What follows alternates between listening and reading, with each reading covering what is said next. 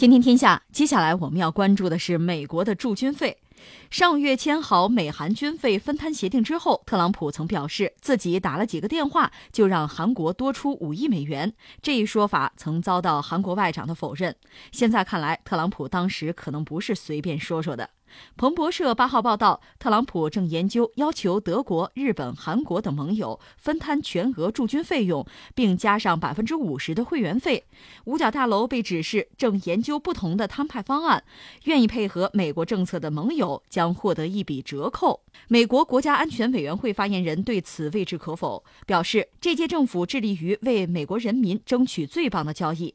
彭博社介绍，按照这项名为“全额加五十”的计划，有些国家可能要多出五到六倍的钱。啊，这事儿有意思了，这事儿这是让我们看到，这个 他这单生意是怎么玩的哈，太有意思了。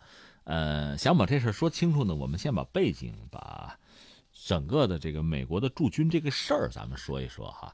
一个是从我个人理解，从性质上，从驻军的这种习惯上，美国其实是有老师的。是谁呢？是英国。英国是一个岛国，也曾经是所谓的日不落帝国。当年就是从维多利亚女王开始，逐渐的繁荣啊、昌盛哈，成为一个世界性的大帝国。他们曾经拍胸脯自己说，就伦敦那个大笨钟，他每敲一次，不是一小时报一次点儿吗？就说每敲一次，反正在世界上某个地方，米字旗正好就是伴着阳光升起，就日不落嘛，就全球都有我们家地儿，是这个意思。呃，那它全球都有殖民地，它必须有强大的海军，这也对，正好它是一个岛国嘛。它如果是一个陆上强国，那海军的发展就可商榷了，就搞陆军了。你比如这个沙俄，但是英国呢，主要是靠海军，在全球要部署海军，它的这个舰队就到处跑，维护自己在全球的统治，是这么个玩法。那至于美国呢？你说美国算什么呢？啊，是美国个儿挺大。或者说，它陆地的面积很大，但是真的，你仔细想想，美国吧，它还是海洋文明。嗯嗯，大西洋、太平洋，你自己看就明白了，是吧？虽然往北有加拿大，往南有墨西哥，但总的来说，其实你可以把它看作是个岛国，只不过那个岛大点儿。或者说，你看看它三军，你看它海军的规模，你明白，它是拿自己当海洋国家的，它完全等于说继承了英国的衣钵，英国就衰落了嘛，那美国就上了。那英国当年，当年不比现在。因为英国当年那个水面舰艇、军舰，一度就烧没的，它跑不了多远。那什么意思呢？它必须有很多殖民地，有很多港口，有很多军事基地，它在全球它跑得下来。其实你想，日本当年是被美国那个就是百利翻译成百利的黑船那个舰队，也翻译成佩里的。为什么就是美国逼着日本开国？那是美国当年呢在亚太要找这个立足点。他的这个捕鲸船，嗯，要有个停靠的点儿，看中日本了。当时就是这样，说了半天想说明什么呢？当年就是西方列强在全球殖民呢，英国人搞这个殖民地啊，搞这个军事基地、海外基地是有这个习惯的。这个习惯被美国继承了。那到二战结束呢，美国成了这是所谓一个大个儿的这超级大国，所以他呢确实在全球就要搞自己的各种各样的军事基地。但是苏联都解体了，那你说美国你也可以收缩收缩了吧？没有，国力强盛的时候呢，还是大搞特搞。那到特朗普这个时候呢，形势有所变化，他觉得我的钱挣的不易啊，我的钱再这么花得得考虑考虑，所以他有了一个新的策略。但总的来说呢，目前美国显然是在全球范围内军事基地和海外驻军最多的国家，没有之一，这肯定的。呃，大约他在全球一百五十个国家和地区是有驻军的，他整个就是美国军队，你说多少人吧？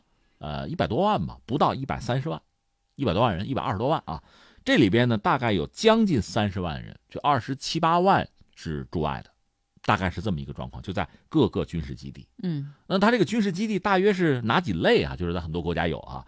你看这么几类啊，主要是三类，一类叫什么呢？就二战战败国，最典型的。德国、日本、意大利，嗯，意大利多少有一点点冤啊，因为意大利聪明人嘛，呃，一战、二战打的都特别烂，意大利军队特别烂啊。但是呢，在最后一刻，他总能站到正确的那个路上来。呃，但是不管怎么说，二战他最后反水啊，把墨索里尼不给抓给吊死了吗？但他毕竟也干过坏事儿这叫半战败国。呃，最后也驻了军了。只不过这个美国人在那儿住的少一点，这样你看啊，目前就一直是这样。美国在谁那儿驻军最多呢？日本，其次是德国，两个大战败国，这是一类。二战你战败了啊，嗯按照当年的呢，你战败之后一系列的这个协定啊，你输了嘛，啊投降了嘛，就我在你那儿驻军，这是一类。还有一类是什么呢？签了这个条约的，军事条约的。还有一类是什么呢？应该说就是被迫的。嗯签了军事条约的，你比如说韩国是个典型的例子，呃，打了朝鲜战争，韩国到最后是那时候，那时候这个李承晚是总统，还要单独北进，还要跟朝鲜接着干，结果美国不愿意打仗了，这么着拉倒，所以最终呢，在一九五三年那个停战最后签那个协定啊，就当时叫南朝鲜嘛，还没有签字，但是他也知道将来如果说这个所谓联合国军撤走了。这个朝鲜和韩国俩真的一对一的单挑，我干不过他，那怎么办呢？那美军别走，美军在这驻军吧，我把我的安全就就靠着你吧。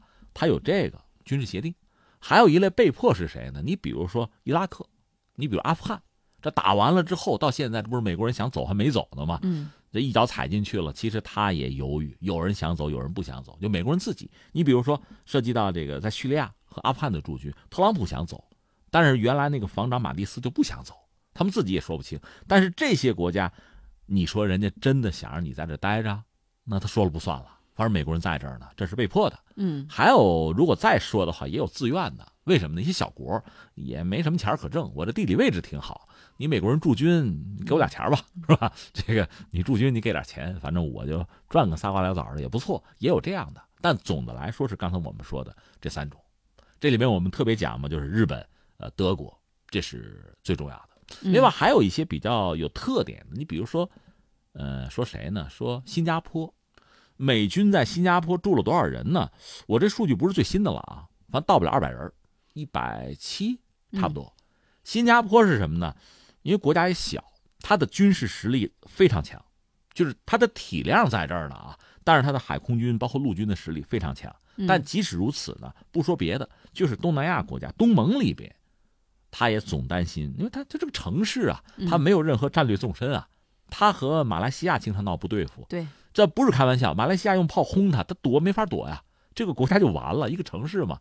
所以就是拉大旗做虎皮，你美国人在这驻个军吧，嗯，你也不用驻多少，你也别指望美国那一百多人保护你，就是意思一下，意思一下，嗯。有人嘛，反正你要打我，连他也打了，你小心啊，就是震慑对手，也有这样想的，嗯。有啊，但总的来说，这个是。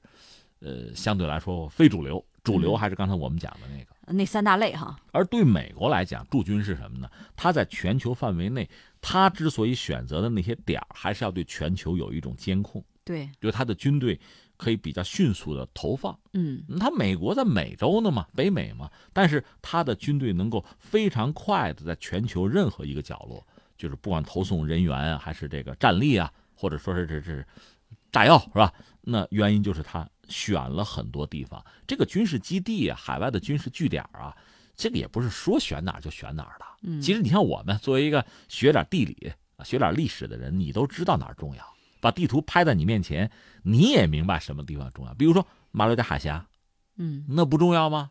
你比如说苏伊士运河，那肯定很重要。那我要想控制北欧，我在哪儿有个点儿？是吧？我要跟那个俄罗斯或者以前苏联对抗，我在什么地方必须落子儿？嗯，这你也明白，其实谁都看得明白。美国有美国的战略考量，他肯定是有自己的考量。那这就涉及到一个问题：他在人家那儿驻军，这钱谁掏啊？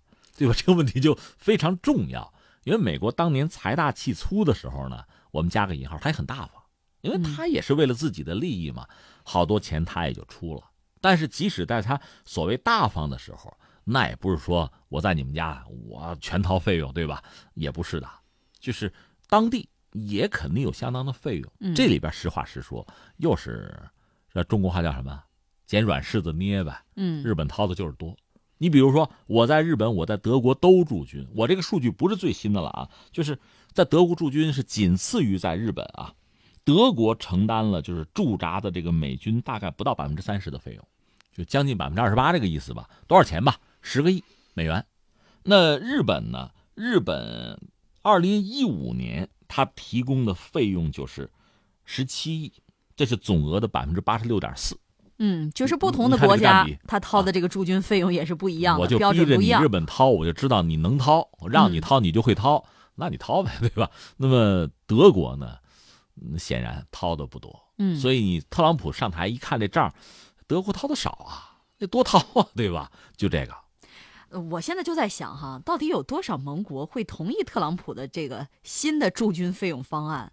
其实这个事儿吧，很多就是曾经发生的事情，你可以把它看作是偶发事件，你可以把它看作是特朗普，比如一拍脑门啊，一跺脚，我想怎么着就怎么着。但是你要换一个思路讲呢，这里边你要看看因果联系也有。你比如我们前一阵我们节目聊过中导条约，中导条约撕毁之后，你说谁是最不舒服、最担惊受怕呢？欧洲啊，欧洲啊，它离得近，离俄罗斯近呢。那现在人家特朗普说了，哎，交钱啊，百分百，对吧？驻军百分百，另外还有百分之五十，这是会费，嗯是，吧？那个进我这朋友圈交费门槛儿，哎，你看看这有没有因果联系啊？他自己把这事儿挑起来了，我让你处在水深火热的边缘，就是我不得不支付。然后我再让你掏钱。嗯哎，你看，对呀、是啊，对吧？如果像以前就是没有中导条约撕毁这出啊，之前、大家是在一个平衡的状态，特朗普也逼着你掏钱，北约嘛，军费百分之四掏，大家就哼哼唧唧的，反正也不是不掏。德国说了，到哪年哪年我倒计时我掏，嗯都是不是很积极。这回我烧把火吧，嗯让俄罗斯给我帮个忙吧，撕毁。呃，当然你说俄罗斯人家是不是已经主动的部署中程导弹，对瞄准德国了？人家可没说。嗯，但是是这样啊，美国如果在德国的基地部署针对俄罗斯的中程导弹，你说让俄罗斯怎么办？人家只能说是以牙还牙，半斤八两吧，是吧？那你瞄我，我也瞄着你啊，是吧？你能打着我，我也不能让你跑了呀。那德国怎么办？因为德国吧，我们以前也讲过，在二战以后吧，它确实有洗心革面的这一面儿就咱们就是言和行，咱们就看它的行，它的军费确实不多，而且它现在的武装力量吧，应该说从量上讲不是很大，质上还可以，但是量上确实说不出去。而且美国确实有基地啊，嗯呃，你可以把这个基地看作是美国人看的德国，你在搞军国主义哈，搞纳粹是吧？我在这有兵，但另一方面，你也可以看作你保护我们，保护我，我不用了，这钱我不掏了，省了，军费不要了。那现在特朗普觉得这事儿我不接受，我得想办法。说实话，让德国多掏军费，那还得买军火，买谁的？还最好是买我的呀，买美国的嘛，肯定是这个意思嘛。那你又不听话，不听话就不愿意掏，那我把这个环境给你搞恶劣一点，嗯对吧？让你天天处在危机之中，你晚上睡不好觉吧？嗯，那怎么办？你说怎么办？显着美国驻军就更重要了那。掏钱吧，嗯对吧？我觉得这里面确实你可以看到这个因果关系，我也愿意把它看作是就特朗普上来之后他的一个新玩法。嗯只不过这个玩法呢，它确实是 有点悬，有点玩火的意思。他在渲染这个紧张的态势。那你必须不停的刺激俄罗斯，由俄罗斯呢帮你把这个形势搞得特别紧张。嗯在这个状况下，掏钱是吧？嗯，其他国家都有。不得不付这个钱的理由了。关键是这个道道，你说我们作为所谓吃瓜群众，我们嗯都看得清楚，谁看不清楚？谁傻呀？嗯都看得清楚。所以你真的去跟美国就就就玩这个游戏，就入群掏钱，那谁的钱也不是大风刮来的，而且大家经济形势都紧。现在全球我们说经济形势不乐观，在这个状况下能掏多少呢？但特朗普既然这么做了，相信他有他的道理。我的意思是说，他笃定有些人会掏钱，有些人不得不跟着站队。嗯但是他真正看上的这几只肥羊，愿不愿意掏啊？这我觉得是个问题啊。嗯。